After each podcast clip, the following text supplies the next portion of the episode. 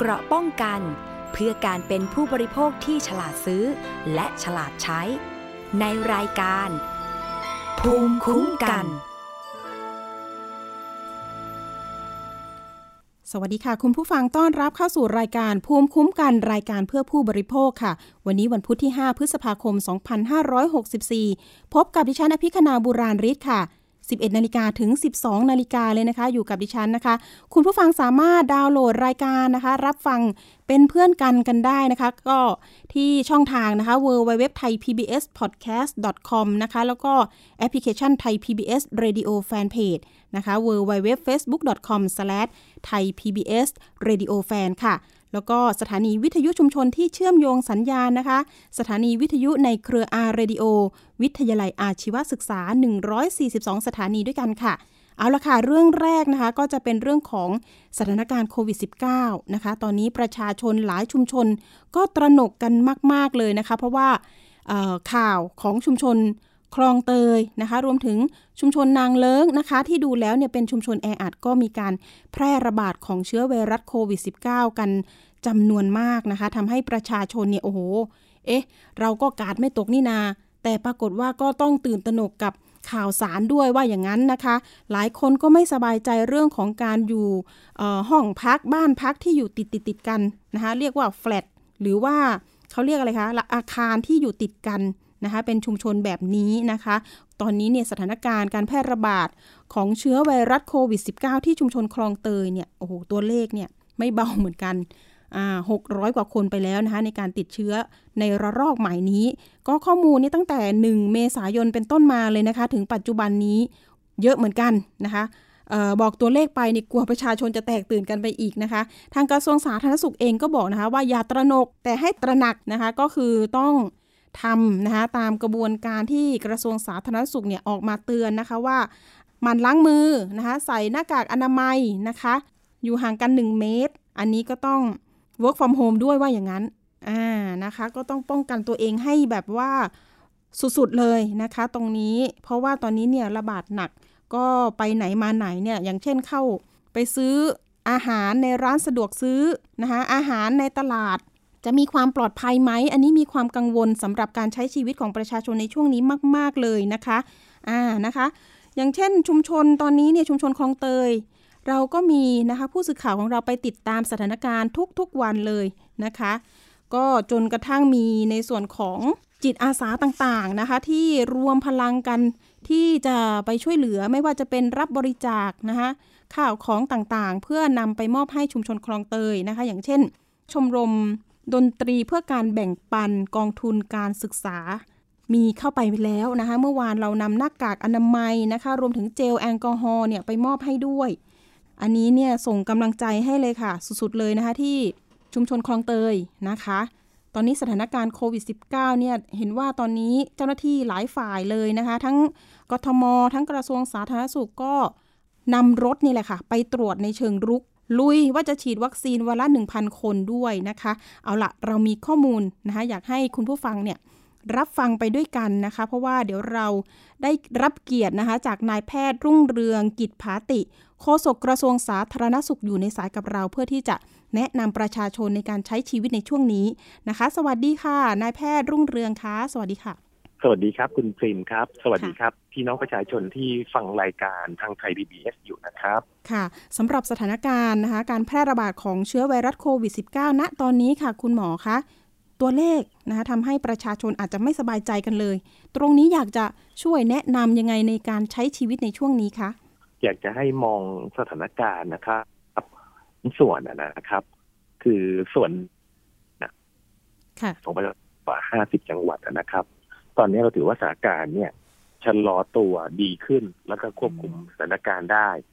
นะครับ จังหวัดอีกส่วนหนึ่งเนี่ยเรียกว่าสถานการณ์เริ่มดีขึ้น การเพิ่มเป็นการชะลอตัวนะครับ ก็เป็นสองส่วนที่สองแล้วก็ส่วนที่สามเนี่ยคือพื้นที่กรุงเทพมหานคร ต้องยอมรับนะฮะว่าในกรุงเทพมหานครเนี่ยหนึ่งประชากรมีจำนวนมากนะครับ ประชากรที่เข้ามาอยู่เนี่ย โดยที่นอกทะเบียนราษฎรโดยเดินทางเข้าออกเนี่ย ไม่ต่ำกว่าสิบล้านคนต่อ ต่อต่อการต่อต่อการใช้ชีวิตนะครับ ทีนี้ประเด็นก็คือสภาพความเป็นอยู่เนี่ย มันแตกต่างจากบริบทของเขตชนบททตธุรกันดารหรือเขตต่างจังหวัดชัดเจนเลยเนื่องจากสภาพเนี่ย คนอยู่กันหนาแน่น ต้องเข้าใจนะฮะว่าอันนี้คือจุดจุดสำคัญเลยของการแพร่ระบาดของโควิด -19 นะครับ รวมถึงระบบพื้นฐานทางด้านโครงสร้างของระการแพทย์และสาธารณสุข ที่กรุงเทพมหานครเนี่ยเราแตกต่างจากที่อื่นนะครับ โดยระบบการแพทย์ส่วนใหญ่ 70%ร้อยละ 70 เนี่ย เป็นของโรงพยาบาลเอกชน ในขณะที่อีก 30%เนี่ย เป็นของโรงพยาบาลภาครัฐ ไม่ว่าจะเป็นของกรุงเทพมหานคร ของทหารตำรวจมหาวิทยาลัย ดังนั้นเนี่ยจุดหนึ่งที่ต้องทำงานก็คือการบูรณาการให้เกิดความเข้มข้น ทีนี้ภาพการเพิ่มจำนวนของการพบนะครับ ต้องบอกว่าอย่างที่จุดของพื้นที่ชุมชนแออัดไม่ว่าจะเป็นคลองเตยพื้นที่เจ็ดสิบไร่ นะครับ เราเข้าไปตรวจพบ ดังนั้นสิ่งสำคัญเนี่ยจะต้องชะลอนะฮะแล้วก็ระงับให้เกิดการหยุดยั้งการระบาดโดยเร็วที่สุด สิ่งสำคัญสิ่งหนึ่งก็คือการที่เราส่งรถพระราชทานรถชีวนิรภัยเข้าไปตรวจค้นหานะครับ อันนี้เป็นส่วนหนึ่งพอเราค้นหาได้พบแล้วเนี่ยก็จะต้องแยกผู้ที่ติดเชื้อผู้ป่วยเนี่ยออกมาจากคนปกติ อันนี้คือมาตรการสำคัญมาตรการที่หนึ่งมาตรการที่สองเนี่ยก็คือ การที่จะต้องทำลงรักษานะครับ เช่น การสวมหน้ากากอนามัย การเว้นระยะห่างอันนี้ยังเป็นหลักสำคัญในการควบคุมโรคอยู่นะครับ เพราะฉะนั้นณเวลานี้เนี่ยสิ่งสำคัญเลยทุกคนนะครับ จะต้องร่วมมือกันแล้วก็ปฏิบัติตนนะครับ ถ้าเรามองภาพสถานการณ์ในเหตุการณ์ที่เกิดขึ้นที่พื้นที่ช่วงที่คลองเตยและพื้นที่ชุมชนแออัดดังกล่าวนะครับ ต้องถือว่า สถานการณ์ค่อนข้างน่าเป็นห่วงนะครับ แต่อย่างไรก็ตามเนี่ยด้วยการระดมสภาพกำลังและมาตรการต่างๆ ที่เข้าไป รวมถึงทีมแพทย์นะครับ เจ้าหน้าที่สาธารณสุขแล้วทุกหน่วยงาน และขณะนี้เนี่ยเราวางมาตรการต่างๆ ที่จะบุกในเชิงลุกทั้งหมดนะครับ เท่าที่ประเมินสถานการณ์นะครับ กระทรวงสาธารณสุขและกรุงเทพมหานครเนี่ยประเมินสถานการณ์แล้วเนี่ยน่าจะควบคุมสถานการณ์ได้ในเวลาประมาณสองถึงสามสัปดาห์ แต่สิ่งสำคัญนะครับ เราจะต้องลดการแพร่เชื้อให้มากที่สุด เหมือนที่เน้นย้ำแล้วนะครับ ว่ายิ่งมีการแพร่เชื้อมากเท่าไหร่ ก็มีผู้ติดเชื้อมากถูกไหมครับขณะเดียวกันเนี่ยโอกาสที่จะมีผู้เสียชีวิตจากการติดเชื้อก็สูงขึ้นตามไปด้วยนะครับ ถึงแม้ว่าผู้ติดเชื้อส่วนใหญ่อาการจะไม่รุนแรงหรือแทบไม่มีอาการ แต่จะมีส่วนหนึ่งที่คุณปริมเห็นนะฮะทุกวันนี้เรามีจำนวนผู้เสียชีวิตประมาณ 20 คนถึง 30 คนต่อวัน ตัวเลขเริ่มสูงขึ้น เพราะ จำนวนผู้ติดเชื้อภาพรวมของประเทศเพิ่มขึ้นนะครับ ดังนั้นสิ่งสำคัญเลยก็คือการตัดวงจรการแพร่ระบาดให้เร็วที่สุดนะครับ เช่นเข้าไปค้นหาเมื่อพบผู้ป่วยพบผู้ติดเชื้อก็ให้แยกผู้ป่วยผู้ติดเชื้อออกมานะครับ ขณะเดียวกันเนี่ยด้วยมาตรการที่ระหว่างรอการค้นหาทุกคนเนี่ยก็คือต้องป้องกันตนเอง ร่วมมือกันนะครับ ป้องกันการติดเชื้อป้องกันการแพร่เชื้อนะครับ อันนี้คือมาตรการที่สำคัญที่ทำณขณะนี้ สิ่งที่สามเนี่ยก็คือลดโอกาสของการเสียชีวิต ก็คือให้ถึงระบบการรักษาพยาบาลอย่างเร็วที่สุดนะครับ เรามีประสบการณ์ที่ของการแก้ปัญหาที่อาจจะมีปัญหามากในช่วงต้นนะครับ แต่ณขณะนี้เนี่ยทีมแพทย์ระบบส่งต่อต่างๆ ที่เราจะส่งต่อผู้ติดเชื้อ เข้าสู่ระบบการรักษาเนี่ย เราทำได้ดีขึ้นนะครับ และพร้อมที่จะเมื่อผลตรวจออกมา พบว่าเป็นบวกเนี่ยก็จะส่งเข้าสู่ระบบการรักษาทันที สิ่งที่เข้าสู่ระบบการรักษาเร็วก็คือลดโอกาสการเสียชีวิต และขณะเดียวกันก็คือลดการแพร่เชื้อครับ ค่ะ คุณหมอคะ มีคนสนใจหลาย ๆ หลาย ๆ คนเลยในเรื่องของการรับประทานยา ฟาวิพิราเวีย อันนี้เห็นว่าทางกทมเนี่ยเห็นว่าจะต้องนำจ่ายยานี้เนี่ยเอ่อไม่ต้องไม่ต้องรอให้กับให้ให้กับร่างกายกรณีที่ว่าไม่ต้องรอ ให้มีอาการลุกลามมากอะค่ะ หมายถึงว่าทานได้เลยหรือเปล่าคะเวลาเรารู้ว่าเราติดเชื้อแล้วเรียนนะครับว่ายาฟาวิพิลาเวียเป็นยาที่มีประโยชน์นะครับ มีผลชัดเจนที่ว่าช่วยลดอัตราการเสียชีวิต ช่วยลดระยะเวลาของการเป็นโรคลง แต่อย่างไรก็ตามนะครับ การใช้ยาเนี่ยจะต้องมีข้อบ่งชี้ทางการแพทย์ที่ชัดเจน เราจะมีแบ่งผู้ป่วยออกเป็นสี่กลุ่มที่ชัดเจนนะครับ ก็คือกลุ่มที่ไม่มีอาการ กลุ่มที่มีอาการน้อย กลุ่มที่มีอาการมากมากขึ้น แล้วก็กลุ่มที่อาการรุนแรง ต้องบอกว่าในกลุ่มที่ไม่มีอาการเลยนะครับ การนำยามาใช้เนี่ย ข้อบ่งชี้คงจะน้อยนะครับ ยกเว้นว่าลายต่างๆ เหล่านั้นเนี่ยมีความเสี่ยงอย่างเช่น เป็นคนสูงอายุ เป็นคนอ้วนเป็นคนที่มีโรคประจำตัว ทั้งหมดเนี่ยเรามีแนวทางมาตรฐานของทางกระทรวงสาธารณสุขนะครับ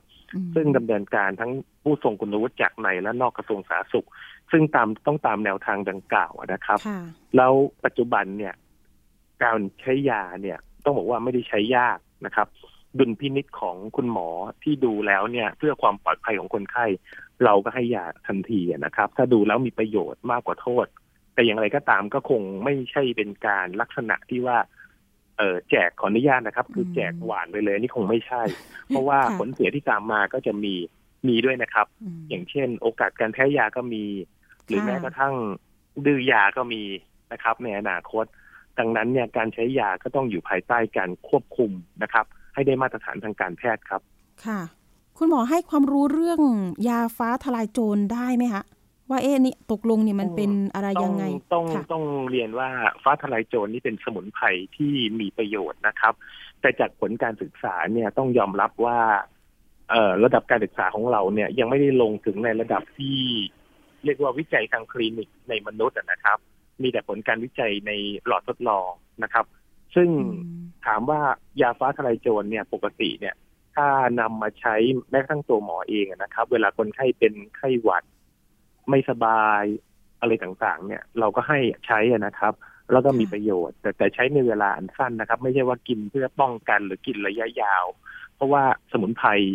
หรือว่ายาใดๆก็ตามเนี่ยถ้าเราทานติดต่อกันนานๆ มันก็มีผลต่ออวัยวะได้เช่นตับหรือไตนะครับ อย่างไรก็ตามฟ้าทลายโจรเนี่ย ถ้าทานในปริมาณที่กำหนด แล้วเกิดเรามีอาการเจ็บไข้ได้ป่วยจริงๆเนี่ยนะครับ เช่นเป็นไข้หวัดอันพวกนี้มีประโยชน์ แต่สำหรับโควิด -19 หรือโควิด -19 เนี่ยณขณะนี้เนี่ยผลทางการศึกษาเนี่ยยังไม่ชี้ชัดนะครับ ยังไม่ชี้ชัด เพียงแต่ยังไม่ชี้ชัดว่าฟ้าทลายโจรมีประโยชน์ แต่เพียงแต่บ่งบอกว่ามีผลดีนะครับ มีผลดีใช้คำว่ามีผลดีมากกว่าผลเสีย แต่ต้องใช้ด้วยความระมัดระวังนะครับใช้ด้วยความช่วยด้วยความระมัดเพราะว่าเราทานเข้าไปเนี่ยมันมีส่วนช่วยในการลดไข้บรรเทาอาการต่างๆ อยู่แล้ว แต่หมอไม่แนะนำนะครับ อย่างเช่นว่าคุณปริมจะทานติดต่อกันยาวๆ เพื่อป้องกันอันนี้ไม่มีประโยชน์หรือว่าจะทานทีหนึ่งติดต่อกันเป็นสิบยี่สิบวันอันนี้เราก็เสี่ยงนะครับ ถ้าทานโดยตามข้อแนะนำนะครับ ของตัวฉลากยาและข้อแนะนำของทางกระทรวงสาธารณสุขก็จะปลอดภัยครับ ก็อาจจะทานเฉพาะว่าเราจะเป็นมีประโยชน์นะครับ แล้วต้องบอกว่าแล้วมีประโยชน์ นะครับ ค่ะ คุณหมอในแง่ของในแง่ของศาสตร์แพทย์แผนไทยกับแพทย์แผนตะวันตกเนี่ยค่อนข้างต่างกันนะครับ อันนี้มันเป็นอีกอีกมิติหนึ่งแต่อะไรก็ตามเนี่ยเราก็ยึดมาตรฐานของการแพทย์นะครับ ต้องบอกว่าแม้ผลการวิจัยต่างๆเนี่ยยังไม่ถึงจุดนั้นก็ตาม แต่ถามว่าฟ้าทลายโจรมีประโยชน์ไหมนะครับ เป็นสมุนไพรแล้วก็ถือว่าเป็นยาแผนแผนแผนไทยที่มีประโยชน์นะครับ แต่ว่ายังไงก็ตามก็ต้องใช้ภายใต้ความระมัดระวังนะครับ ค่ะ คุณหมอ ไปเรื่องอาหารการกินนิดนึงในตลาดค่ะ คุณหมอ ทิ้งท้ายกันนิดนึงว่าเอ๊ะเราจะต้องดูแลเป็นพิเศษยังไง ป้องกันยังไงเรื่องอาหารการกินค่ะ บอกว่าจริง ๆ แล้วเนี่ยตัวโควิด -19 โควิด -19 เนี่ย โอกาสติดต่อทางอาหารเนี่ยถือว่าค่อนข้างน้อยมากนะครับคือถ้าเกิดเรากินอาหารที่สุกนะฮะปรุงสุกสะอาดนะครับ มีช้อนส่วนตัวที่ว่าช้อนไม่ปนเปื้อน ไม่ดื่มน้ำแก้วเดียวกัน นะครับ เพราะว่าตัวโควิด -19 โควิด -19 เนี่ยเป็นไวรัสเขาจะชอบความเย็น ดังนั้นเนี่ยมันก็จะอยู่ในอาหารที่เรียกว่าดิบๆสุกดิบๆนะครับ หรืออาหารแช่เย็นเนี่ยได้นานนะครับ ดังนั้นถ้ากิดเราทำอาหารให้ปรุงสุกสะอาด เชื้อโรคตายหมดครับ อันนี้ไม่ต้องกังวลเลยนะครับ อีกสิ่งสำคัญก็คือการปนเปื้อนมาที่มือเรา ดังนั้นเนี่ยก็ขอให้ล้างมือนะครับ ล้างมือไม่เอามือที่ไม่สะอาดเข้าปากหรือเข้าจมูก ก็จะป้องกันการติดต่อจากทางอาหารได้ ต้องบอกว่าการติดต่อโดยการรับประทานอาหารโอกาสเกิดขึ้นน้อยนะครับ แต่โดยส่วนใหญ่จะเป็นการสัมผัส อย่างเช่นว่าสมมติเราคนคนที่ปรุงอาหารเนี่ยป่วยหรือติดเชื้อโควิด -19 แล้วมีสารคัดหลั่งอยู่ที่มืออยู่ที่จมูกแล้วไปจับอาหาร ถ้าเราทำอาหารให้สุกก็ไม่ก็ไม่แพร่ไปที่คนอื่น แต่ถ้าเกิดอาหารไม่สุกนะครับ เช่นกินอาหารดิบๆเชื้อเนี่ยก็มีโอกาสที่จะแพร่ไปได้นะครับ ดังนั้นเนี่ยก็คงต้องเน้นมาตรฐานเดิมนะครับว่าทานอาหารปรุงสุกสะอาดนะครับ แล้วก็เน้นการล้างมือเน้นสุขอนามัยที่ดีก็จะป้องกันได้ครับ ค่ะ คุณหมอทิ้งท้ายให้กับคุณผู้ฟังนิดนึงเกี่ยวกับเรื่องความกังวล ความเครียดช่วงโควิด -19 แพร่ระบาดนิดนึงค่ะ ทิ้งท้ายค่ะ คุณหมอ ต้องบอกว่าสถานการณ์ที่เกิดขึ้นในครั้งนี้นะครับ ถือว่าค่อนข้างหนักนะครับ แต่ถ้าเราประมวลภาพรวมแล้วเนี่ย ด้วยพลังความร่วมมือและด้วยสถานการณ์ รวมถึงองค์ความรู้ที่เรามีในขณะนี้นะครับ ถ้าทุกพลังความร่วมมือทำอย่างเต็มที่ เราจะผ่านเหตุการณ์นี้ไปด้วยกันได้ ถ้ามองสถานการณ์ไปข้างหน้านะครับ หลังจากที่เริ่มฉีดวัคซีนอย่างเต็มที่แล้ว มาตรการป้องกันควบคุมโรคที่ทำอย่างเต็มที่แล้วนะครับ เราจะใช้เวลาอีกไม่นานนะครับ ประมาณสามถึงสี่เดือนข้างหน้าสถานการณ์จะเริ่มคลายตัวและเข้าสู่ภาวะที่เรียกว่าดีขึ้นมากแต่ทั้งหมดทั้งปวงนะครับ ต้องบอกว่า ความสำเร็จจะเกิดขึ้นได้เนี่ยด้วยพลังของพี่น้องประชาชนทุกคน เราต้องช่วยกันดูแลตัวเราเองและคนที่เรารักครับ ขอบคุณมากนะครับ จากกระทรวงสาธารณสุขครับ เอาละค่ะ วันนี้ก็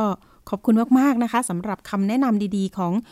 นายแพทย์รุ่งเรืองกิจผาตินะคะโฆษกกระทรวงสาธารณสุข ขอบคุณมากนะคะ คุณหมอคะครับสวัสดีครับสวัสดีค่ะนายแพทย์รุ่งเรืองกิจผาติโฆษกกระทรวงสาธารณสุขนะคะ ก็มาให้คำแนะนำดีๆ กับผู้บริโภคนะคะกับคุณผู้ฟังทุกท่านอะก็เรื่องของการรับประทานยาด้วยนะคะ อย่างเช่นที่บอกไป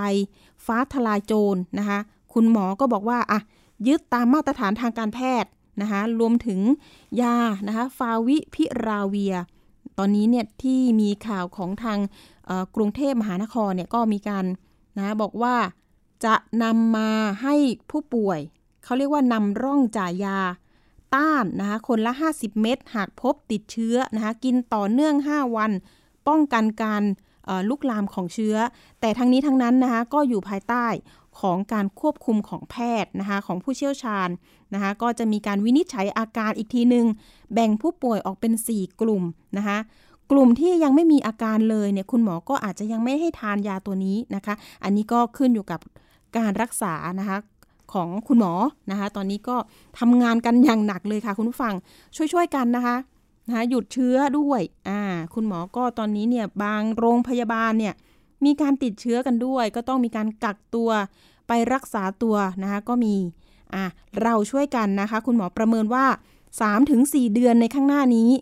สถานการณ์น่าจะดีขึ้นนะคะ น่าจะควบคุมโรคได้ อะเป็นกำลังใจให้ทุกๆฝ่ายเลยนะคะ ทั้งคุณหมอแพทย์พยาบาลนะคะ เจ้าหน้าที่นะคะกู้ภัยทุกภาคส่วนเลยนะคะรวมถึงประชาชนคนในครอบครัวกันด้วย ก็เป็นกำลังใจกันไป ไปเรื่องต่อไปนะคะ เป็นเรื่องของกลุ่มคนเปราะบางด้วย เอ๊เขาจะอยู่กันยังไงในช่วงนี้ ป้องกันกันยังไง โดยเฉพาะผู้ปกครองที่มีเด็กพิการ มีลูกพิการ อันนี้ก็เห็นว่าทางสมาคมชมรมผู้ปกครองเด็กพิการเนี่ย ที่ผ่านมาก่อนหน้านี้มีครอบครัวหนึ่งนะคะที่ติดโควิด -19 จากคุณพ่อนะคะคุณพ่อเนี่ยไปทานอาหารกับเพื่อนมานะคะ ก็ไปติดโควิดกับเพื่อนมา ก็มาติดกับแม่แม่อยู่บ้านเลี้ยงดูลูกนะคะน้องเจมเนี่ยนะคะก็เป็นเด็กพิการแบบรุนแรงอะนะคะ ก็โอ้โหตอนนี้เนี่ยพาทั้ง 3 คนเนี่ยเข้าไปรักษาเรียบร้อยแล้ว แต่ว่าในสมาคมเนี่ยก็ต้องปิดนะคะ ปิดทำความสะอาด เพราะว่าก่อนหน้านี้เนี่ย คุณพ่อนะคะ มาเอาอุปกรณ์ทางการแพทย์ที่สมาคมนะปรากฏว่าก็เอ้ย จะต้องทำยังไงนะคะต้องพ่นยาฆ่าเชื้อกันยกใหญ่เลยนะคะ เดี๋ยวเราจะไปคุยกับคุณรุ่งอรุณ คุณรุ่งอรุณเนี่ยเป็นเลขานุการสมาคมชมรมผู้ปกครองเด็กพิการ เบื้องต้นนะคะ เธอก็บอกว่ามีเด็กพิการรุนแรง ในสมาคมของเธอเนี่ยประมาณสัก 200 คนนะคะ ทั่วประเทศ ตอนนี้เนี่ย ถึงแม้ว่าจะมีเคสติดโควิดไปหนึ่งครอบครัวแต่คนที่ยังอยู่อีกหลาย ๆ ครอบครัวตอนนี้มีการป้องกันกันอย่าง เข้มข้นกันเลยนะคะ มีข้อปฏิบัติสำหรับครอบครัวเด็กพิการเพื่อป้องกันดูแลตนเองจากโควิด -19 ด้วย เห็นบอกว่าผู้ดูแลเด็กพิการนะคะหรือว่าคนพิการเนี่ยควรใส่หน้ากากอนามัย 2 ชั้น สองชั้นหรือเปล่าจำเป็นไหมจริง ๆ คุณหมอบอกว่าเอ้ยไม่ต้องสองชั้นก็ได้นะคะอ่าชั้นแรกเป็นหน้ากากอนามัยทางการแพทย์ ชั้นที่ 2 เป็นหน้ากากผ้าก็ได้ อันนี้คืออะป้องกันหนาๆไว้นะคะ เห็นบอกว่าอย่างนั้น ถ้าเกิดมีคนออกไปจากบ้านไปทำงานไปทำธุระภายนอกเนี่ยเมื่อกลับเข้าบ้าน ต้องล้างมือล้างเท้าด้วยสบู่นะคะ ถอดเสื้อผ้าที่ใส่ออก เตรียมเสื้อผ้าใหม่สำรองไว้เลย ถ้าสะดวกล้างจมูกเนี่ยก็ควรล้างด้วยว่าอย่างนั้นนะคะ อาบน้ำสระผมทันที ก่อนไปทำภารกิจอื่นๆนะคะ หรือว่าสัมผัสคนสมาชิกในครอบครัว คอยบอกคอยเตือนการมีการประชุมทางออนไลน์กันด้วยนะคะ สมาคมนี้ ก็เดี๋ยวเราไปฟังเอ๊ะแนวคิด แนวทางการป้องกัน แล้วก็ให้ความรู้นะคะกับสมาชิกผู้ปกครองนะคะในสมาคมกันยังไง เดี๋ยวเรามีสายคุณรุ่งอรุณศรีวิชัยนะคะ เลขานุกการสมาคมชมรมผู้ปกครองเด็กพิการอยู่ในสายกับเรา สวัสดีคุณรุ่งอรุณค่ะสวัสดีค่ะค่ะ คุณรุ่งอรุณ เรียกว่าแม่รุ่งก็ได้แม่รุ่งนะคะ แม่รุ่งสถานการณ์ตอนนี้ เดี๋ยวเราถามถึงน้องเจมนิดนึงเนี่ยพอจะมีข้อมูลอัปเดตไหมคะ น้องเจมเป็นยังไงบ้าง น้องเจม น้องเจมเนี่ยค่ะ ตอนนี้ก็คืออัปเดตก็คือเดี๋ยววันที่สิบเนี่ยค่ะ ทางครอบครัวจะกลับบ้านได้แล้วนะคะ รักษาใกล้หายแล้วใช่ไหมคะ ครอบครัวที่ติดโควิด ใช่ค่ะสรุปน้องเจมก็ติดด้วย ติดจากคุณแม่ คุณแม่คุณพ่อเนาะก็ยุ่งยากพอสมควรค่ะ ใช่ค่ะยุ่งยากพอสมควร เพราะว่าน้องเจมเออน้องเจมพิการรุนแรงเนาะคำว่าพิการรุนแรงเนี่ยค่ะ ก็เป็นพิการมากกว่าสองประเภทขึ้นไป ช่วยเหลือตัวเองไม่ได้เลย พูดไม่ได้นะคะ เราไม่สามารถรู้อาการได้เลยนอกจากเดาเลย ว่าน้องเกดเนี่ยจะเป็นยังไงด้วย เป็นด้วยไหมตัวร้อนตัวเย็นด้วยไหม อันนี้ค่ะ เราก็ต้องใช้วิธีวิเคราะห์อย่างเดียวเลยค่ะ จากเออพ่อแม่โทรมาถามบ้าง เราคุยกันอย่างนี้ค่ะ แล้วก็ด้วยความรู้พ่อแม่เดิมด้วย แล้วทีนี้เนี่ย อีกประมาณกี่วันนะ ที่จะกลับมาสิบวันสิบถึงยี่สิบวันที่สิบค่ะเอาวันที่สิบนะคะค่ะวันที่สิบพฤษภาคมนี้เองจะกลับมาค่ะ ไปไปรักษาอยู่ที่ไหนนะคะ คุณรุ่ง แม่รุ่ง อยู่ตรงลังสิตค่ะ ลังสิตโรงพยาบาลสนามที่เปิดใหม่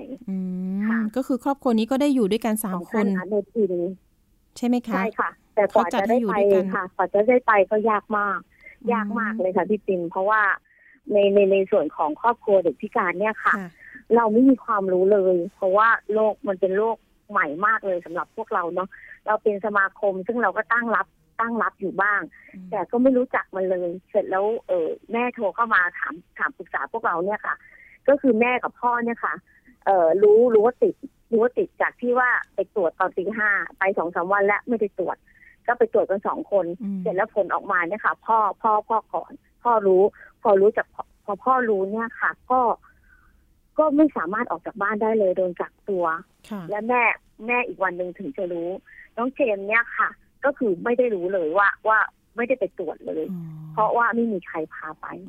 พอไม่มีใครพาไปเนี่ยค่ะเออพอโรงพยาบาลสนามจะมารับเนี่ยค่ะ เออพวกเราเนี่ยเรารู้เลยอะค่ะว่า ถ้าลูกถ้าลูกไม่ได้ไปด้วยเนี่ย ไม่ได้ เราก็ขอเขาว่าขอลูกไปด้วย ถ้าลูกไปด้วยต้องรออีก ว่าสถานที่ไหนจะรับจะมีที่รองรับทั้งสามคนหรือไม่ใช่ไหมคะเขาต้องอยู่ด้วยกันอะเนาะเบื้องเบื้องเบื้องต้นก่อนอะค่ะพี่จิงเบื้องต้น เอ่อตอนตอนที่ตอนที่มีคนเข้ามาจะเข้ามารับอะค่ะเจ้าหน้าที่จะเข้ามารับก็โอเค ยินดีจะจะให้ไปอยู่ร่วมกันก็ได้เพราะเห็นสภาพเจมแล้วว่าทำอะไรไม่ได้แน่แต่สิ่งที่มีปัญหาที่สุดสำหรับพวกเราเลยก็คือว่าเจมไม่ได้ตรวจอะค่ะ น้องไม่ได้ตรวจโควิด ไม่ได้เป็นผู้ป่วย ยังไม่ได้เป็นผู้ป่วยยังไม่ได้อยู่ในอยู่ในทะเบียน ป่วยก็ไปด้วยไม่ได้ ไปด้วยไม่ได้ต้องโอ้โหติดต่อประสานอยู่หลายวันเลยค่ะสามวันกว่าชุดดีจะเข้ามาตรวจเองแล้วกว่าจะรู้ก็สามวันกว่า อันเนี้ยเออด้วยด้วยด้วยด้วยในในในอาการของโรคของเจนเนี่ยค่ะ ไม่รุนแรง เราก็เป็นห่วงเนาะว่าถ้าเกิดว่าเป็นกลุ่มพวกเราเนี่ยจะเป็นยังไงอยู่เหมือนกัน แล้วก็ในในในส่วนที่ที่มารับเนี่ยค่ะ ก็แจ้งว่าถ้าเด็กผู้ชายก็ต้องไปอยู่กับพ่อ ซึ่งซึ่งในกลุ่มพวกเราเนี่ยค่ะ ก็ยังมีแม่เลี้ยงเดี่ยว ที่ที่ต้องดูแลลูกพิการกลุ่มนี้หรือพ่อเลี้ยงเดี่ยวเนี่ยค่ะ ตอนเนี้ยเราก็ลำบากมาก ซึ่งซึ่งในในส่วนตอนนี้นะคะ เจนก็โอเคก็พอได้เรื่องก็ไปก็โรงพยาบาลมารับไปทั้งหมดพอไปเสร็จปัญหาก็เกิดอีกว่า ในส่วนของการเอ็กซเรย์อะค่ะเอ็กซเรย์ปอดเนี่ยค่ะ เจมเพิ่งได้เอ็กซเรย์เมื่อสองสามวันนี้เองนะคะ ด้วยเครื่องเอ็กซเรย์เนี่ยมันไม่สามารถจะจะก็คือ โรงพยาบาลสนามต้องเดินไปเอ็กซเรย์ใช่ไหมคะจิมแต่แล้วเจมเนี่ยเดินไปไม่ได้ต้องหาวิธี อันนี้ค่ะ มันเป็นเครื่องใหม่มาก ๆ เลยที่โอ้โหในการเตรียมการเนี่ยไม่รู้ว่ามันเด็กเนาะสมมติคนพิการไม่ต้องสมมุติแล้วคนพิการที่ติดเชื้อเนี่ย มีความยากลำบากกว่าคนปกติอยู่แล้วนะแล้วทีนี้มาตรการของทางชมรมเราเนี่ย มีมาตรการยังไงบ้างเพื่อที่จะ กลัวว่าจะมีเหตุซ้ำรอยเหมือนครอบครัวน้องเจมอะไรเงี้ยค่ะ ก็คือตอนนี้นะคะ ของสมาคมชมรมผู้ปกครองเด็กพิการเนี่ยค่ะ เราเป็นสมาคมที่รวมกลุ่มกัน โดยผู้ปกครองเนี่ยค่ะสิบกว่าปี แต่เราเพิ่งมาจัดตั้งจัดสมาคมประมาณสองปีนี้เนาะเสร็จแล้วเนี่ยค่ะกลุ่มผู้ปกครองพวกเราเนี่ยค่ะ เราก็มีการเรียนรู้ในการที่จะดูแลเด็กๆเนี่ยค่ะ ช่วยเหลือ ช่วยเหลือพวกเราเอง เอ่อให้ข้อมูลหรืออะไรกันเนี่ยค่ะ มาตรการจริง ๆ แล้วที่แม่ลุงคิดนะคะ ตอนนี้ก็คือ เราจะให้ข้อมูลแบบชัดเจนก็คือว่า ถ้าเกิดว่าตอนเนี้ย ถ้าเกิดใครคิดว่าตัวเองมีอาการหรือในกลุ่มอยู่ในกลุ่มเสี่ยง ยังไงต้องเอาลูกไปตรวจด้วยลูกต้องไปพร้อมกับเรานะคะ ลูกต้องยังไงต้องไปพร้อมกับเรา ถ้าเราเป็นลูกเป็นก็จะได้จะได้ จะได้ประสานแล้วไปอยู่ในที่เดียวกัน แล้วก็จะได้ช่วยลูกได้นะคะ ในตรงเนี้ย อันเนี้ยสำคัญแล้วก็แล้วก็พยายาม เออเราเรามีเรามีการวิดีโอคอลกันอยู่ เพราะว่ามีสองร้อยกว่าครอบครัวที่เป็นสมาชิกนะคะ แล้วเราก็สลับสับเปลี่ยนเจ้าหน้าที่ให้โทรเข้าไป เพื่อจะไปกระตุ้นว่าอันตรายมากนะ แล้วเราก็มีข้อมูลข้อมูลในการที่เจอกับโควิดมาแล้วเนี่ยค่ะ แต่โอเคกลุ่มที่เราเจอเนี่ย หรือเด็กที่เราเจอเนี่ย ไม่ได้มีอาการรุนแรง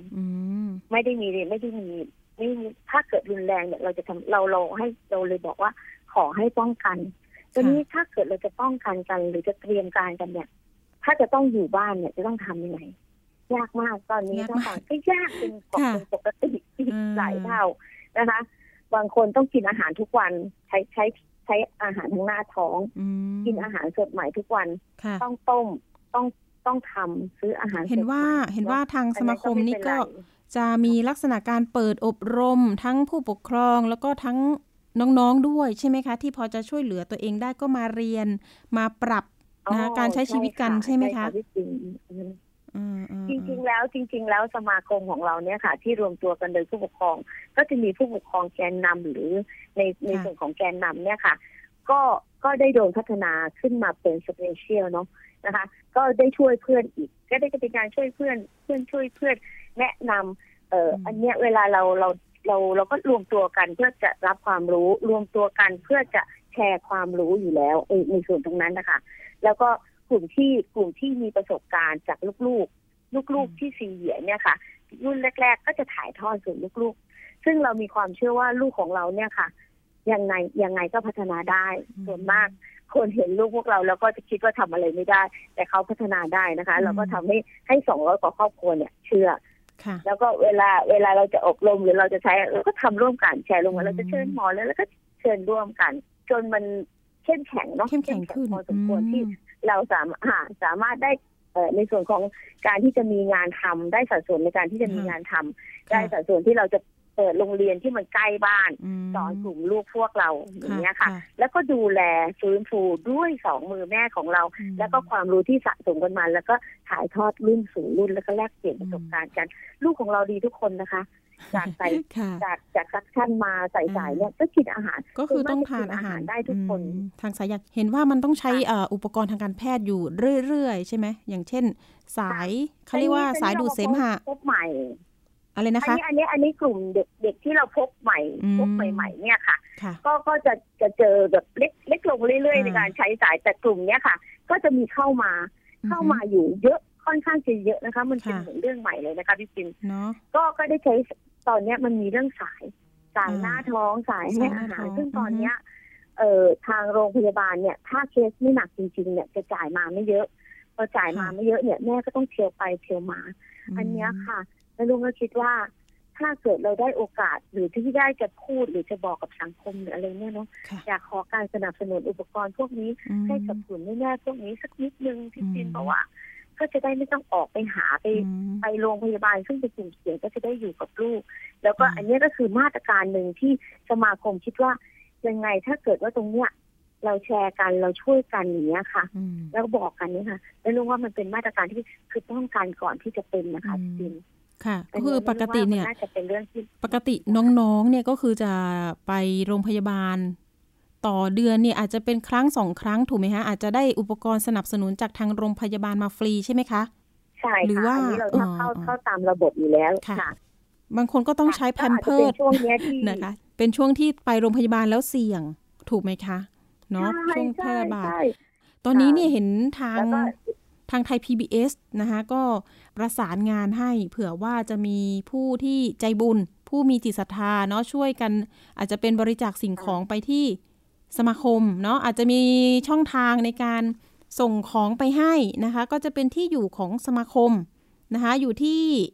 บ้านเลขที่เลยละกันนะคะ อย่างอย่างนี้ได้ไหมคะค่ะอย่างนี้ได้ไหมคะพี่ฟิล์มเพราะว่าค่ะตอนเนี้ยเออทางเนี้ยทางสมาคมเนี้ยค่ะ เราเราก็เป็นห่วงในเรื่อง ของคัสเตอร์เนาะอืมเออถ้าเกิดว่าทางสมาคมเนี่ย เราประสานเราประสานหรือหรือตรวจเราเราเราประสานกับกับแม่กลุ่มครอบครัวที่ลำบากจริง ๆ แล้วเนี่ยอืมเราได้ข้อมูลแล้วเราคัดกรองแล้วเนี่ยอ๋อค่ะส่งไปทางส่งไปทางไทย PBS แล้วไทยอืม PBS เนี่ยแม่ลุงว่าน่าจะจัดส่งให้กับจะส่งให้กลุ่มโดแม่ยตรงใช่ไหมเพราว่าคะอาจจะมีเรื่องเออเรื่องป้องกันโรคด้วยอะค่ะพี่จินอ๋อเนาะป้องกันโเคโรคได้ดีกว่าพวกเราค่ะเนาะ ถ้าถ้าเกิดมาส่งไปส่งมาเนี่ย ไม่รู้ว่า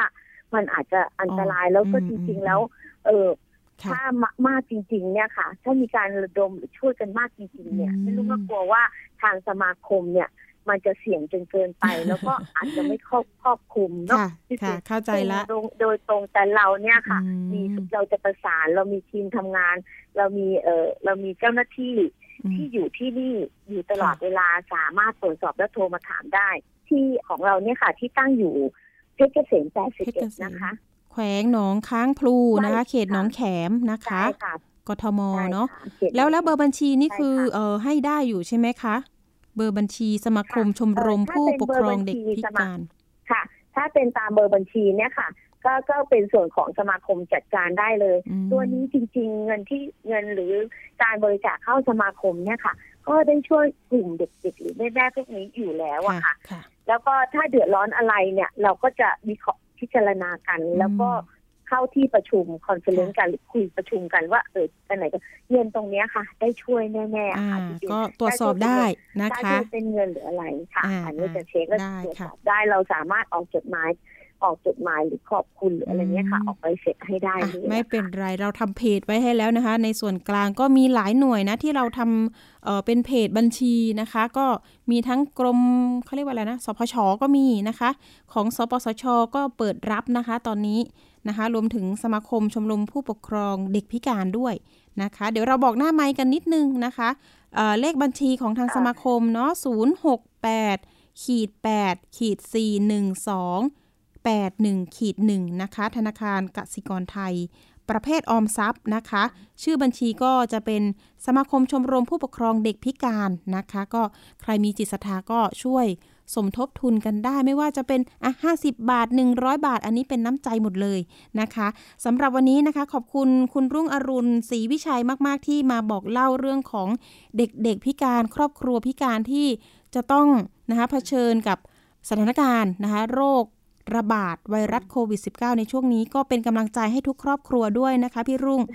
สู้ๆไปด้วยกันนะคะ ขอบคุณค่ะขอบคุณมากค่ะขอบคุณค่ะ สวัสดีค่ะฝากด้วยค่ะค่ะค่ะ คุณรุ่งอรุณค่ะศรีวิชัยสวัสดีค่ะนะคะ ค่ะขอบคุณค่ะสวัสดีค่ะเลขานุการสมาคมชมรมผู้ปกครองเด็กพิการค่ะ กลุ่มเปราะบางที่เราไม่ทิ้งกันนะคะ ก็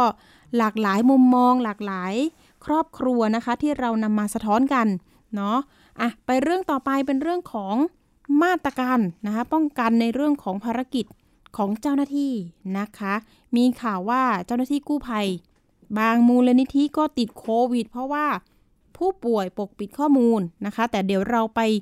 ชมไปรับฟังนะคะ มาตรการป้องกัน แล้วก็การปฏิบัติภารกิจของกู้ภัยนะในช่วงโควิด -19 เนี่ยเขาป้องกันกันยังไงนะคะ ไปติดตามจากรายงานค่ะ จากสถานการณ์ไวรัสโควิด -19 ระบาดในรอบนี้ทำให้มียอดผู้ป่วยสะสมเพิ่มมากขึ้น และอีกหน้าที่หนึ่งที่ทำหน้าที่ด้วยความระมัดระวังและเสี่ยงภัย นั่นก็คือหน่วยกู้ภัยต่างๆ ทีมข่าวติดตามภารกิจการทำงานของเจ้าหน้าที่หน่วยกู้ชีพ แผนกบรรเทาสาธารณภัย มูลนิธิปอเต็กตึงถึงการวางมาตรการป้องกันตัวเอง ขณะนี้ได้เพิ่มมาตรการมากขึ้น ก่อนออกไปปฏิบัติงาน รับผู้บาดเจ็บฉุกเฉิน หรือแม้กระทั่งรับผู้ป่วยทั่วไป ชุด PPE จึงเป็นความจำเป็นต่อบุคลากรเป็นอย่างมาก เพราะจะช่วยป้องกันโรคระบาดต่างๆ รวมถึงไวรัสโควิด -19 ด้วยนายจิรัติกรบรรจงกิจ ผู้ควบคุมหน่วยกู้ชีพ แผนกบรรเทาสาธารณภัย เปิดเผยว่า ในแต่ละเคสที่ได้รับแจ้งเหตุ จากสายด่วน 1418 ของมูลนิธิปอเต็กตึง ทางเจ้าหน้าที่จะซักถามอย่างละเอียดมากขึ้น และต้องประเมินอาการเบื้องต้น หากเข้าข่ายเป็นกลุ่มเสี่ยง หรือเป็นผู้ป่วยติดเชื้อโควิด -19 จะแนะนำผู้แจ้งประสานไปยังศูนย์เอราวันหรือกรมการแพทย์ เพราะจะมีแพทย์พยาบาลประเมินอาการผู้ป่วยอยู่ในระดับใด ซึ่งจะมีความแม่นยำและเป็นประโยชน์ต่อการส่งต่อผู้ป่วยที่ถูกต้อง ขณะที่การปฏิบัติงานทั่วไปของทางมูลนิธิยังคงปฏิบัติการเช่นเดิม แต่การออกไปปฏิบัติงานนั้น จะทำเหมือนการรับผู้ป่วยโควิดทุกครั้ง เพื่อไม่ประมาท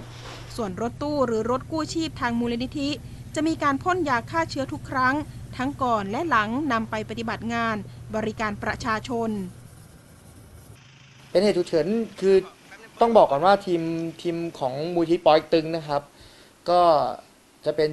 ชุดที่ถึงที่เหตุก่อนนะครับ บางครั้งก็พอถึงที่เหตุปุ๊บก็จะมีเจ้าหน้าที่แต่งตัวบางทีต้องแจ้งประชาชนเข้าใจว่าบางทีทำไมถึงช้า รถจอดแล้วทำไมถึงช้าบางทีใส่อุปกรณ์ไม่ครบ หรือบางทีใส่แล้วเนี่ยระหว่างที่เราขับรถไปถึงที่เหตุเนี่ยอุปกรณ์บางชนิดอาจจะฉีกหรือขาดนะครับเราก็ต้องตรวจสอบมันอีกที จะต้องมีทีม safety หรือทีมคอยควบคุมดูแลว่า อุปกรณ์ที่ใส่ไปแล้วเนี่ยใส่ถูกต้องไหมและปลอดภัยไหมนอกจากนี้ทางมูลนิธิป่อเต็กตึ๊งยังส่งต่อน้ำใจไทยนำสิ่งของเครื่องใช้จำเป็นสมทบโรงพยาบาลสนาม 5 แห่งได้แก่ ศูนย์กีฬาเฉลิมพระเกียรติ 84 พรรษา หรือโรงพยาบาลสนามเอราวันหนึ่งเขตบางบอน ศูนย์กีฬาบางกอกอารีนาหรือโรงพยาบาลสนามเอราวันสองเขตหนองจอก โรงพยาบาลสนามราชพิพัฒน์ เขตทวีวัฒนา โรงพยาบาลผู้สูงอายุบางขุนเทียน เขตบางขุนเทียน กรุงเทพ และโรงพยาบาลสนามธรรมศาสตร์ จังหวัดปทุมธานี ภาพรวมของการทำงานหน่วยกู้ภัยจากมูลนิธิต่างๆ ในกรุงเทพมหานครและปริมณฑลได้เตรียมความพร้อม เพื่อปฏิบัติหน้าที่ในนาทีฉุกเฉินกันอย่างเคร่งครัด ทั้งรับศพ รับผู้บาดเจ็บฉุกเฉินบนท้องถนน หรือเหตุเพลิงไหม้ ต่างสะท้อนไปยังประชาชนที่แจ้งเหตุ ต้องไม่ปกปิดข้อมูลด้วย ที่ผ่านมาหน่วยกู้ภัย หรือมูลนิธิต่างๆ ได้ระดมกันช่วยเหลือคนละไม้ละมือ ไม่ว่าจะเป็นตั้งโรงครัวสนาม ประกอบอาหารให้โรงพยาบาลสนามในเขตพื้นที่ เพื่อช่วยเหลือผู้ป่วยโควิด -19 และเจ้าหน้าที่ ต่างพร้อมส่งกำลังใจให้บุคลากรทางการแพทย์และผู้ป่วย เพื่อสู้ภัยโควิดไปด้วยกัน อภิคณาบุราริศไทย PBS รายงานค่ะขอบคุณเจ้าหน้าที่ทุกๆฝ่ายเลยนะคะ ที่ระดมกำลังมาช่วยกัน เพราะว่าตอนนี้ต้องแยกในส่วนของ รถกู้ภัยนะคะ ที่จะไปรับผู้ป่วยปกติไม่ใช่ผู้ติดเชื้อนะคะอันนี้ต้องแยกกัน เพราะว่าบางทีรถพยาบาลถ้าเกิดว่าใช้ปนกันแล้วเนี่ยมันอาจจะนะคะไม่ปลอดภัยสำหรับผู้ป่วยที่เป็นโรคโดยทั่วไปนะคะออย่างเช่น ความดันนะคะหัวใจหรือว่าเกิดอุบัติเหตุฉุกเฉินอย่างเช่น รถชนกันนั่นนี่โน่นนะคะเป็นอุบัติเหตุแบบนี้เนี่ย ทางกู้ภัยที่เท่าที่เราสอบถามข้อมูลเนี่ยก็จริง ๆ แล้วเนี่ยถ้าเกิดว่าเเป็นผู้ป่วยที่แจ้งเหตุนะฉุกเฉินเนี่ยก็จะมีรถของมูลนิธิต่างๆ นี่แหละสแตนบายอยู่ทุกจุดทั่วประเทศนะคะ ส่วนรถออของการไปรับผู้ป่วยโควิดเนี่ยมีการประสานนะคะไปที่ศูนย์เอราวันรวมถึงกรมการแพทย์ด้วยนะคะ ที่จะเป็นรถที่ไปรับผู้ป่วยโดยเฉพาะเลยนะคะที่ติดเชื้อโควิด -19 ตอนนี้ก็มีการระดมจิตอาสารวมถึงเอกชนนะคะที่นำรถมาช่วยกันระดมกำลังกันเต็มที่นะคะการแจ้งนะคะเพื่อที่จะระบายผู้ป่วยที่ยังไม่ได้เตียงนะคะหรือว่าเพิ่งทราบว่าตัวเองติดเชื้อแล้วก็ยังอยู่ที่บ้านนะคะ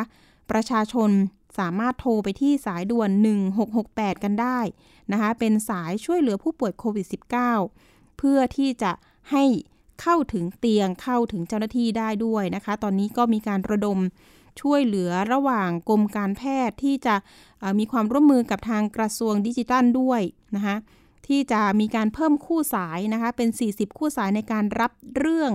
รับแจ้งเรื่องของโควิด -19 โดยตรงนะคะ รวมถึงถ้าเกิดว่าทางคุณผู้ฟัง พบผู้ติดเชื้อนะคะพบผู้ติดเชื้อเนี่ยก็โทรไปที่กรมควบคุมโรคด้วยนะคะ อันนี้ก็จะมีสายด่วนให้อยู่แล้ว 1 1 4 2 2 นะคะ ถ้าไม่ผิดนะคะ 1422อ่ารวมถึงตอนนี้สปสชบอกว่า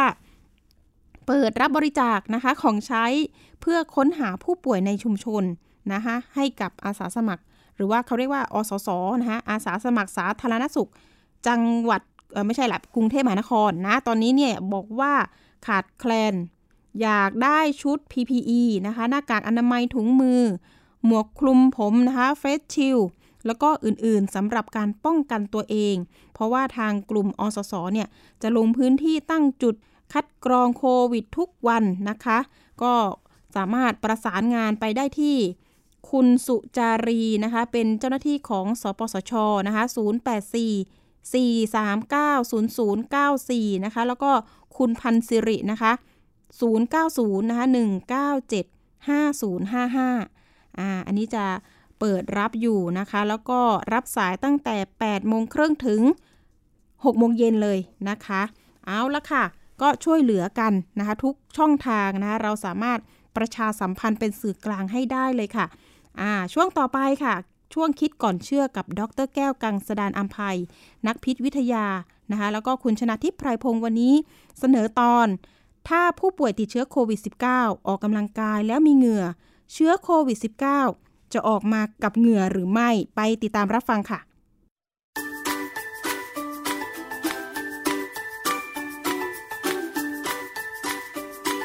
ช่วงคิดก่อนเชื่อ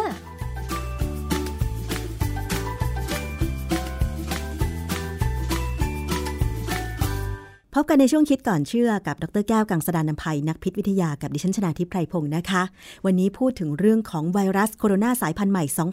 2019 หรือโควิด -19 กันอีกครั้งค่ะ เป็นเรื่องที่หลายคนตอนนี้กำลังวิตกกังวลนะคะว่าฉันติดหรือยัง เพราะว่าสถานการณ์การแพร่ระบาดระลอกที่ 3 ในไทยเนี่ยรู้สึกว่าจะมีผู้ติดเชื้อ ผู้ที่ต้องเข้ารับการรักษาที่โรงพยาบาลเนี่ยมากกว่าครั้งก่อนๆนนะคะ เพราะฉะนั้นจึงต้องระมัดระวังตัวกันใส่หน้ากากล้างมือบ่อยๆ แต่ว่าคุณผู้ฟังคะมีคำถามที่เกิดขึ้นก่อนหน้านี้ว่า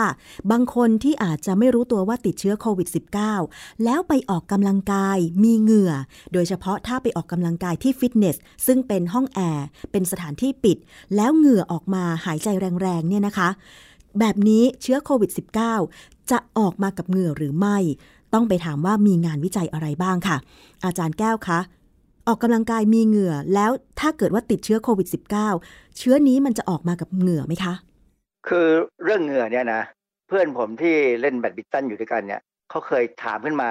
ลอยๆ กลางวงแบดว่า เนี่ยเหงื่อที่ออกมาเนี่ยมีโควิดไหมถ้าว่าเขาเป็นโควิดเนี่ยเพื่อนอีกคนหนึ่งที่ตีคู่เขาเนี่ยก็บอกว่าไม่มีเพราะหมอบอกทางโทรทัศน์ว่าไม่มี ผมก็นั่งเอ๊มันจริงหรือเปล่าวะ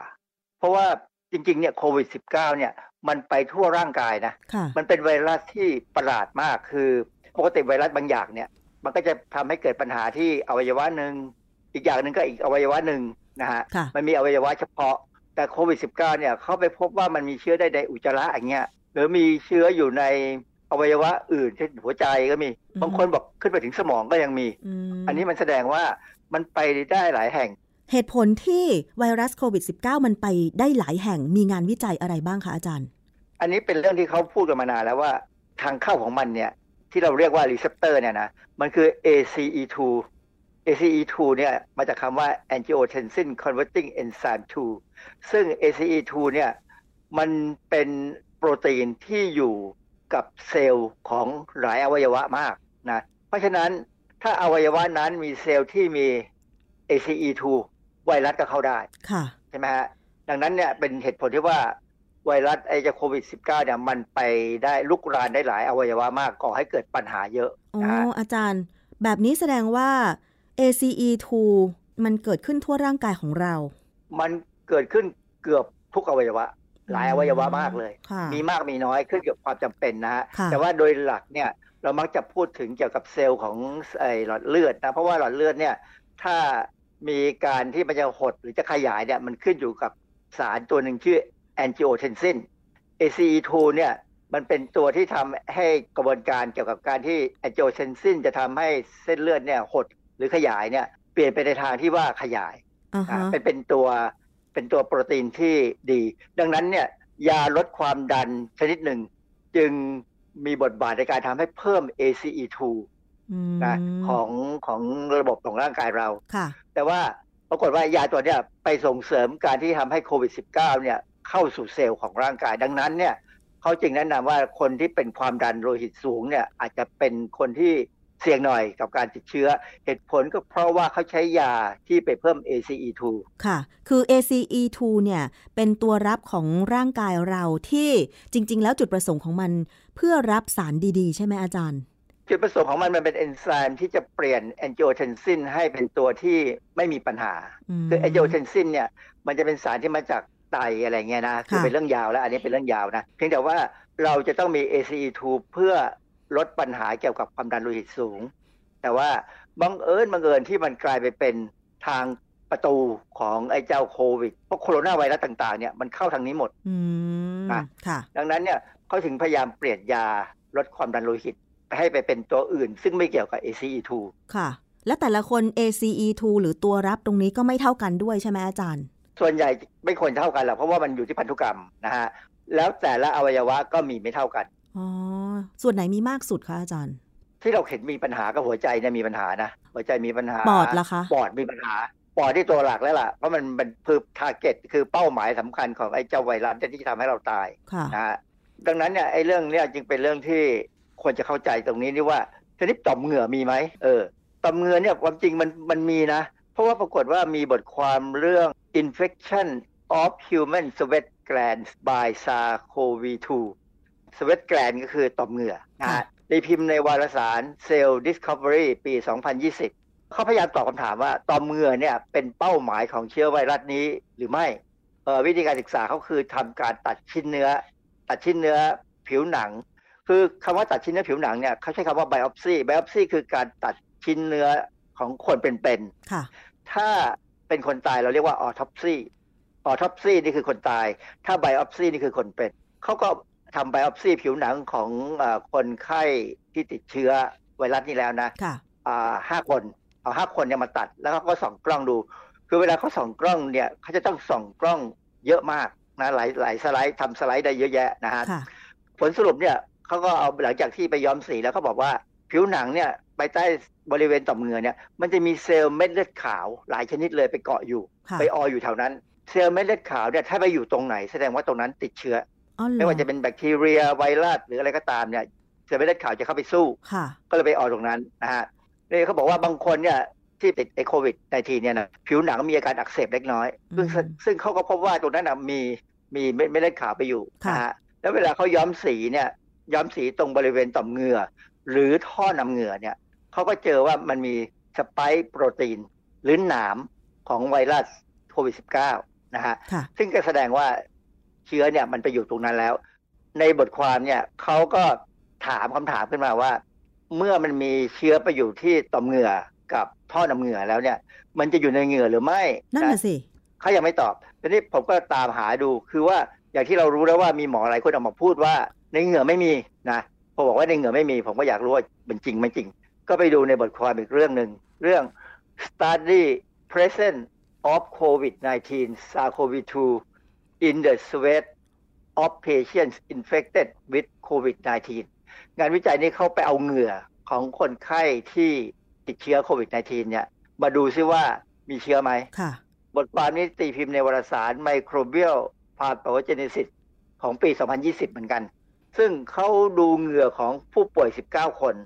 แล้วก็เอาเหงื่อเนี่ยมาวิเคราะห์ RT-PCR ที่เรารู้ๆกันนะว่า อันนี้เป็นวิธีวิเคราะห์หาเชื้อเลย ผลปรากฏว่าไม่พบเชื้อในเหงื่อ อืไม่เจอเชื้อในเหงื่อ อันนี้มันก็ตลกที่ว่าเชื้อมันไปรออยู่ที่ต่อมเหงื่อ ที่ท่อน้ำเหงื่อแล้ว แต่ไม่ออกไปกับเหงื่องงผมก็หาคำตอบพยายามหาคำตอบก็ไปเจอในเว็บไซต์ชื่อ globenewswire.com เมื่อวันที่ 7 กรกฎาคม 2020 เนี่ย มีบทความเรื่อง Can Sweat Spread COVID-19 เหงื่อแพร่เชื้อโควิด -19 หรือเปล่า ซึ่งคนที่เขียนบทความเนี่ยเขาก็พูดถึงหมอคนหนึ่งชื่อแอดัมฟรีดแมนนะเป็นอาจารย์ภาควิชา Department of Dermatology Dermatology ก็คือผิวหนังนะเกี่ยวกับผิวหนัง ของมหาวิทยาลัย George Washington University มหาวิทยาลัยนี้มีคณะแพทย์ที่โด่งดังมากนะฮะก็บอกว่าต่อมเหงื่อเนี่ยมันสามารถผลิตสารซึ่งสามารถต้านเชื้อต่างๆได้ โดยเปลี่ยนไนเตรตไปเป็นอนุมูล nitric oxide คือไนเตรตเนี่ยที่เราบอกว่าดินประสิวเนี่ยนะในร่างกายเราเนี่ยก็ผลิตได้เองพอสมควรเออผลิตได้ แต่ว่าในปริมาณปริมาณต่ำนะ ไม่ได้สูงนะไม่ได้สูงพอที่จะไปทำเนื้อหมักนะแต่ว่าเราเราผลิตเอาไนเตรตเนี่ยเปลี่ยนเป็นไนตริกออกไซด์เนี่ยซึ่งจริงๆไนตริกออกไซด์เนี่ยมีฟังก์ชันมีบทบาทอื่น ๆ ในแง่ เช่น เรื่องเกี่ยวกับการแข็งตัวของอวัยวะเพศชายเนี่ยก็ใช้ไอไนตริกออกไซด์นี่แหละนะแต่ว่าในกรณีนี้ ไนตริกออกไซด์เนี่ยมันเป็นสารฆ่าเชื้อแบบ broad spectrum คือฆ่าเชื้อได้เยอะแยะมาก broad คือกว้างขวางนะฮะ เพราะฉะนั้นในเหงื่อเนี่ยจริงไม่มีเชื้อก็ฟังดูดีนะ ฟังดูดีว่าในเหงื่อไม่มีเชื้อ แล้วทำไมเซเลบของเราบางคนถึงติดเชื้อจากยิมที่ที่ออกกำลังกาย เออ เออ ซึ่งอันนี้ก็เลยมีคำตอบคือหมอหมออดัมฟริดแมนเนี่ยแกบอกว่าเหงื่อที่มันออกตามตัวไม่มีปัญหา แต่เหงื่อที่มันออกที่หน้าเนี่ยสิมันไหลลงมา ขณะที่เราร้อนเนี่ยหรือเรากำลังตื่นเต้นมันมักจะมีน้ำไหลออกมาจากจมูก อืมใช่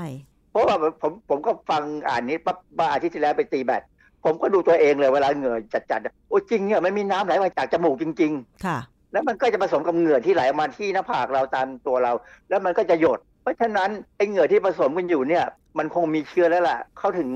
กังวลไงว่าตามที่ออกกำลังกายเนี่ย ควรจะต้องพยายามเอาผ้าชุบ แอลกอฮอล์ชุบอะไรก็ตามนะไปฆ่าเชื้อเป็นประจำบ่อยๆนะเช่น คนนี้จบแล้ว คนต่อไปก่อนที่จะเข้าเนี่ยนะควรจะมีการทำความสะอาดก่อน ไม่ใช่ว่าโอ้พอจับไอ้ที่วิ่งแล้ววิ่งวิ่งวิ่งลงปั๊บอีกคนขึ้นสวมเลยเนี่ย อันนี้น่าจะอันตรายแล้วก็เวลาบางทีเรามีเหงื่ออยู่ที่มือเนี่ยเราก็มักจะไปป้ายหน้าป้ายตาบางทีมันมันไม่รู้ตัวใช่ไหมใช่ เพราะว่าจริง ๆแล้วถึงแม้ ก่อนหน้านี้เราจะไม่มีการแพร่ระบาดของโควิด -19 แต่โดยทั่วไปหลักการใช้เครื่องออกกำลังกายในยิม หรือในห้องออกกำลังกายฟิตเนสเนี่ยแม้ว่าเราจะสมัครเป็นสมาชิกเสียเงินนะ แต่ดิฉันเคยเห็นเหมือนกันว่าเขามีกฎบอกว่าผู้ที่เล่นอยู่ก่อน ถ้าเล่นเสร็จแล้ว ก็ขอให้เอาผ้าชุบน้ำมาเช็ดนะ ใช่ไหมคะ แต่ว่าส่วนมากจะทำหรือไม่ทำนี่ก็ไม่รู้เหมือนกัน ผมว่าส่วนมากไม่ทำส่วนมากไม่ทำเด็ดขาดเพราะว่าพวกนี้ก็เหมือนกับ เราสังเกตอะคนมีมารยาทไม่มีมารยาทเนี่ยบางคนเนี่ยเวลาเราซื้อเครื่องดื่มมาดื่มเวลาเหนื่อยๆเนี่ยบางคนดื่มเสร็จก็โยนใส่ถังใช่ไหมเป็นการเพื่อมันเรียบร้อย แต่บางคนก็โยนไว้ตรงข้างๆตัวนั่นแหละและส่วนใหญ่จะโยนไว้ข้างๆตัวด้วยค่ะคือผมสังเกตนะคือผมเห็นแล้วผมก็เออมันไม่ดีนะเพราะนั้นผมต้องโยนใส่ถังอาจารย์คะ สรุปแล้วก็คือว่าไวรัสโควิด -19 เนี่ย มันอยู่ที่ต่อมเหงื่อได้ แต่ว่าเผอิญว่าต่อมเหงื่อของเราสามารถผลิต ตัวที่ต้านเชื้อก็คือไนตริกออกไซด์ฆ่าโควิด -19 ก่อนที่จะออกไปตามรูขุมขนได้ใช่ไหมคะ แต่ว่าถ้าเกิดเมื่อใดก็ตามที่เราเหงื่อออกมาก จนเหมือนแบบนักกีฬา อย่างเช่นนักแบดมินตันหรือนักฟุตบอลที่เขาเล่นเป็นชั่วโมงชั่วโมงบางทีน้ำเหงื่ออาจจะไหลลงที่หน้า หรือว่าน้ำเหงื่อไหลข้างจมูกตรงนี้ แล้วเผอิญว่านักกีฬาต้องหายใจแรงๆ แบบนี้ก็มีโอกาสที่เชื้อโควิด -19 จะออกมากับ น้ำเหงื่อที่ออกทางจมูกใช่ไหมอาจารย์ คือคือในจมูกเราเนี่ย มันจะผลิตน้ำออกมาด้วย เวลาเราเหนื่อย แล้วไอ้น้ำตรงนี้แหละที่มันคือจมูกมันเป็นแหล่งที่สะสมของเชื้อ ถ้าคนนั้นติดนะเพราะนั้นน้ำนี้ก็จะเอาเชื้อออกมาผสมกับเหงื่ออื่น ๆ ที่อาจจะมาจากแก้มจากหน้าผากแล้วก็เวลามันมีเหงื่อออกมาไหลมีน้ำจากจมูกไหลออกมา เรามักจะเอามือป้ายเช็ดนะส่วนมากดิฉันเห็นนะ ยกแขนเสื้อเช็ด ดิฉันก็เป็น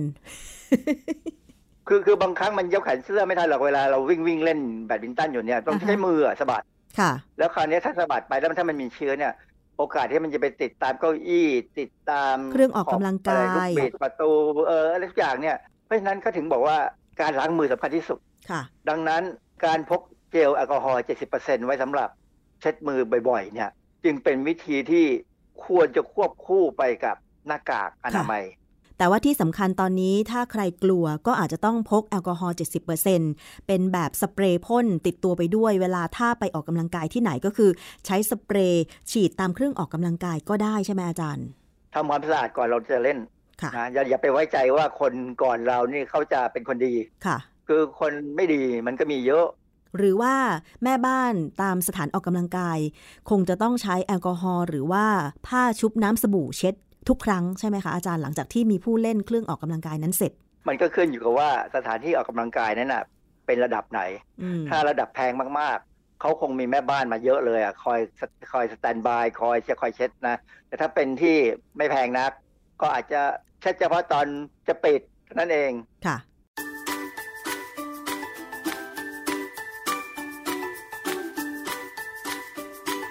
ช่วงคิดก่อนเชื่อ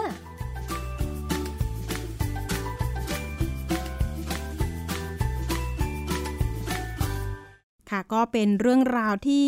มีประโยชน์สำหรับคุณผู้ฟังกันมาก ๆนะคะ เป็นกำลังใจสำหรับช่วงโควิด -19 แพร่ระบาดนะคะ ยังไงก็แล้วแต่ขอให้ทุกคนระมัดระวังตัวนะคะ แล้วก็รวมถึง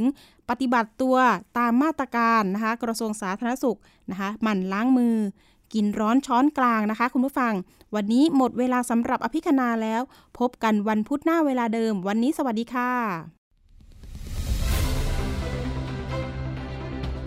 ติดตามรายการได้ที่ www.thaipbspodcast.com แอปพลิเคชัน Thai PBS Podcast หรือฟังผ่านแอปพลิเคชัน Podcast ของ iOS Google Podcast Android Podbean SoundCloud และ Spotify